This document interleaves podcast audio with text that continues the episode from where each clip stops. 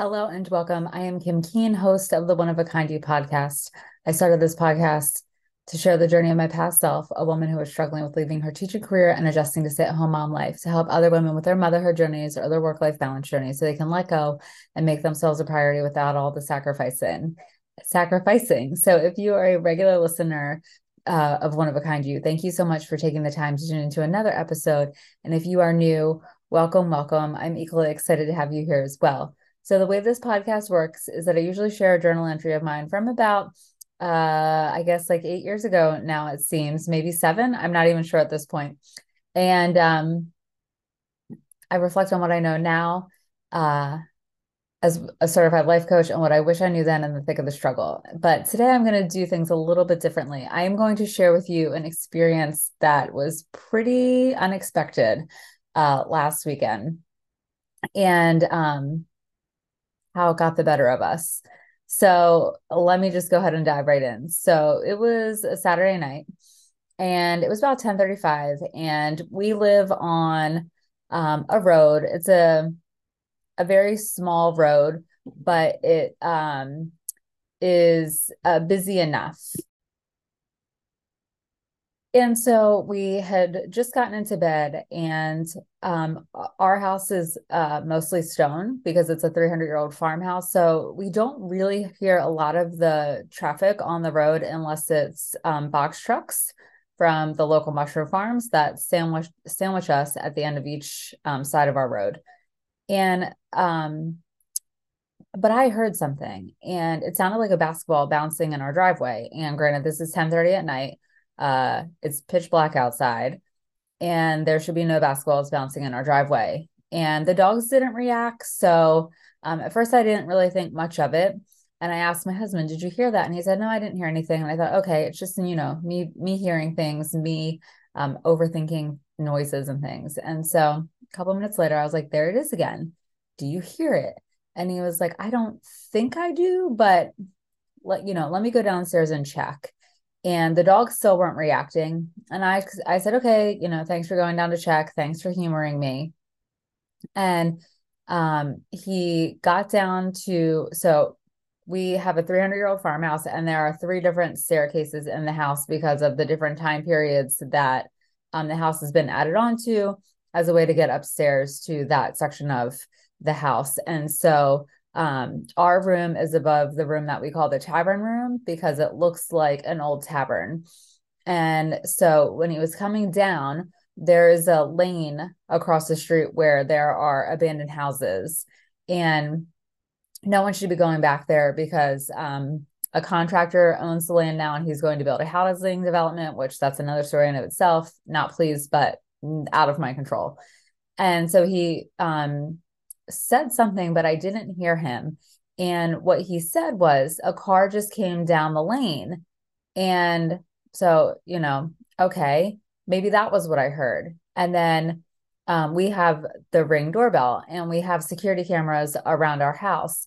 And so as I'm laying in bed thinking like, what in the world is taking him so long? You know, maybe there is something out there. I get a security a security camera notification on my phone and I open it and there is a group of guys at my door. And it looks like they're trying to open my door. So i immediately go downstairs. And what pete was saying was that the car from our, that was coming down the lane and um, we have a shared driveway sort of with our neighbor um, because that used to be the aunt's house and um, a long very long time ago. And so the neighbors' lights were all off because it's, you know, 10 30, 10 45 at night. They're asleep. And so the car passed their house and continued um, from their driveway onto our driveway. And there was a group of guys following this car. And so Pete was like thinking to himself, like, oh, they must be going to visit Morgan now, which is strange that the neighbors would have visitors at that hour of the night. And then the car continued to our house. And um, so they came to the door and on the camera footage it looks like they were trying to turn my doorknob to get into my house well um, after the fact um, after things calmed down we uh, looked back at the footage and they were actually knocking the knocker that's on the door and so he flicked on the foyer light they freaked out and they ran. And one of the guys had a ski mask covering his face. So when you see that at 10:45 at night with a group of eight guys at your door, you think home invasion, home burglary, you think not good things. And I have two daughters, and their bedrooms are right by that door um, on the second floor. And so he immediately calls 911. By the time I had gotten downstairs, they had fled. He's on the the phone with the 911 dispatcher and he's clearly in panic mode because he's not even communicating the address for the lane correctly. So I'm yelling in the background the correct address for the lane. And then all of a sudden I hear this crack sound and it kind of sounds like a gunshot. And so I'm saying in the background, there's a gunshot, there's a gunshot. And so we were like, you need to get the police here immediately. You need to get the police here. We're in full on panic mode. Mind you, my kids are still sleeping and the dogs are still not barking. So, um, uh, so we're watching out the window and we see more cars, more cars going up the lane, going up the lane. And we're like, what is going on? What is going on? So then we see the police arrive and they go up the lane with their lights off initially. And then as they're halfway up the lane, they flip the lights on. So the dispatcher calls back to say that the police have arrived on scene and they will um, come get a police report from us when it's when they're done talking or apprehending these suspects. So a half an hour went by and we can see cars leaving the lane and no no cop ever comes to our house.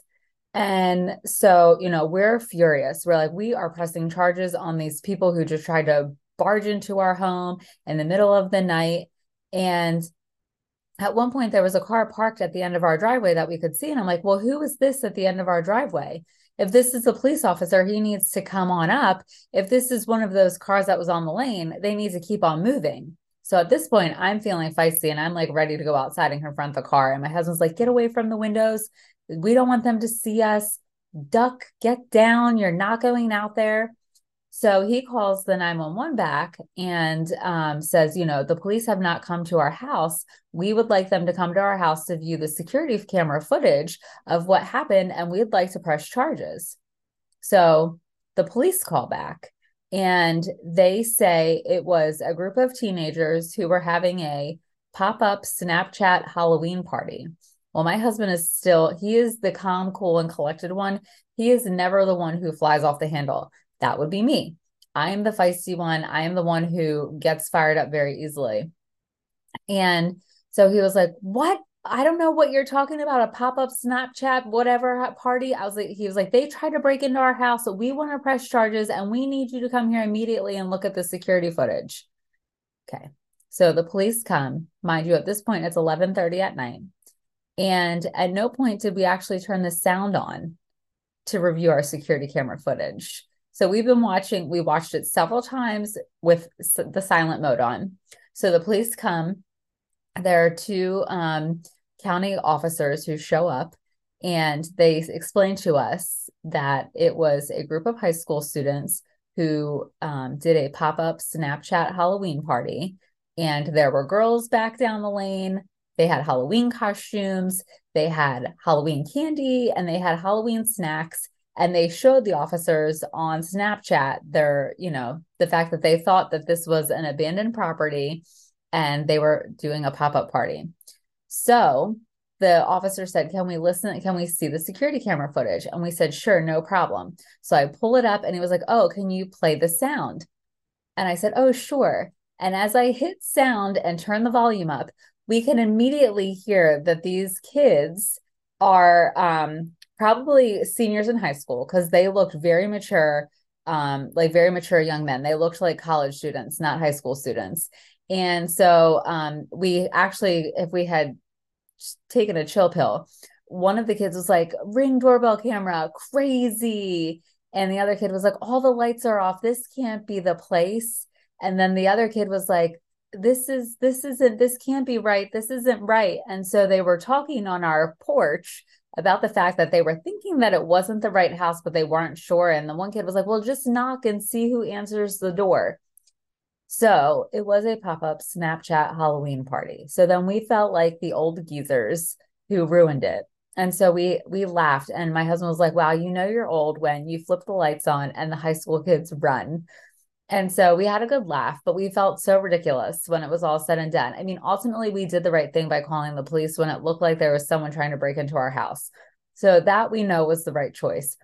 We just would have calmed down a little bit had we actually paused to take a breath and listen to the security camera footage with the volume on first um, while we're waiting for the police to come so we could realize that there was no one shooting a gun and um, the cops said that these high school kids have these popper things on their car so it like makes a crack sound when they accelerate which is what the kids had most likely but the police officer offer also explained that this is a really big problem that they're dealing with right now um, with high school students. So what these high school students are doing is they're, I guess, Googling abandoned properties and then pinning it on Snapchat and tagging the high schools in the area and saying, party here at this address at this date and time, you know, tell your friends. And so it's almost like a mini viral party. Well, to add to it, um, the reason that they were confused is when they went down the lane and they saw the houses down there, the houses are really in disrepair and are falling apart and cave, basically caving in. They're dilapidated houses that are going to be torn down. So the kids knew that that couldn't be quite right because the houses were like basically trash. And so, um, so then it was obviously our house by default. And so then the next day, even after I, after I had more time, because they told the cops that they were following GPS, and I'm thinking to myself, how can you follow GPS and land at my house when that's not my address? And so what I did was I looked up the address that they were using on GPS, and it actually is pictured the end of my neighbor's driveway, which leads to my house.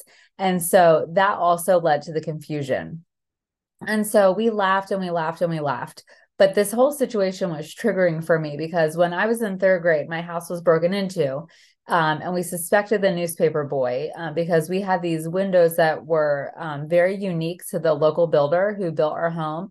And you had to know how to open them or you would have never been able to do it. And so um, he knew where my dad kept the money. Uh, because he could see my dad's closets from the front door when he would come to collect the newspaper money on Fridays or whatever collection day was. And my dad had two five pound cans coffee cans filled with change and dollar bills up in his closet and he could see that from our front door. And we had no deadbolt so he um jimmied the door open with a screwdriver because there were the pry marks uh, on the hinge in the door frame from pushing the little um, knob in to open the door. And he was actually still in the house when we got home. So, again, when I was little, we lived in a townhouse and the walls were paper thin. And I always swore someone was in our house, always swore someone was in our house because you could hear the neighbors talking on the phone. You could hear them walking up and down the stairs. You could hear them showering. I mean, it was literally as if we were living in the same house.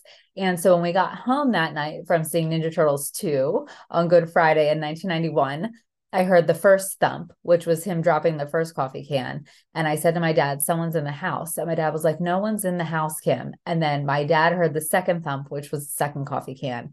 And then my dad runs upstairs and screams, Who's in my house? And the newspaper boy jumped out the second story window. And it was raining that night. So the canine dogs lost his scent um, once he hit the sidewalk. So as long as he had stayed in the grass, they could track him. But once he hit the sidewalk, the cement doesn't hold a scent in the rain. Um, and so we are 99% sure it was the newspaper boy um, because my friend's mom knew his mom and she shared that he had developed a drug addiction. And so um, the suspicion was that he was stealing money to pay for drugs. So here, this was like a similar situation. Like I heard something, it was scary, it was not right and then lo and behold there are these like this masked guy and a, other guys like at my door and so um so i was in like a combination of fight and flight i guess and freeze like it was like kind of all in one um when like this happened with the pop-up snapchat halloween party. Um, but my husband was for sure in fight mode because when he was on the phone with the 911 dispatcher he was yelling and he's so quiet he never raises his voice. And he was having a hard time communicating and he kept repeating himself. And you could just tell that he was in this trauma response this fight flight or freeze And um, we both went from zero to 60 in about 2.6 seconds. And for me, that's normal. I can get a, a agitated a little bit faster because my natural barometer runs higher than his. Um, but we were ready to press charges. We were staying away from the windows. We were pacing. We were using loud voices. And the animals knew something wasn't right. Even the cat knew something was off um, just from like the energy that we were giving off as we were going through the situation. But it wasn't until after the storm when the police came to view the security footage and said the kids were confused. And we listened to the audio with the volume on. Um, we felt so silly because if we had listened to the audio first, it would have, like I said earlier, eliminated a lot of the um, chaos and uncertainty that we felt. We would have been able to navigate that situation much more easily. Um, and the reason that we didn't navigate it with such ease and calmness was because we didn't give ourselves a chance to pause. We didn't insert a pause um, and give our sp- ourselves space to respond to the situation and, and approach it from like more of a level-headed position we probably still would have called the police um, but we wouldn't have been screaming at the 911 dispatcher. We would have been able to clearly communicate our address and the address across the way the lane that the cars were going up.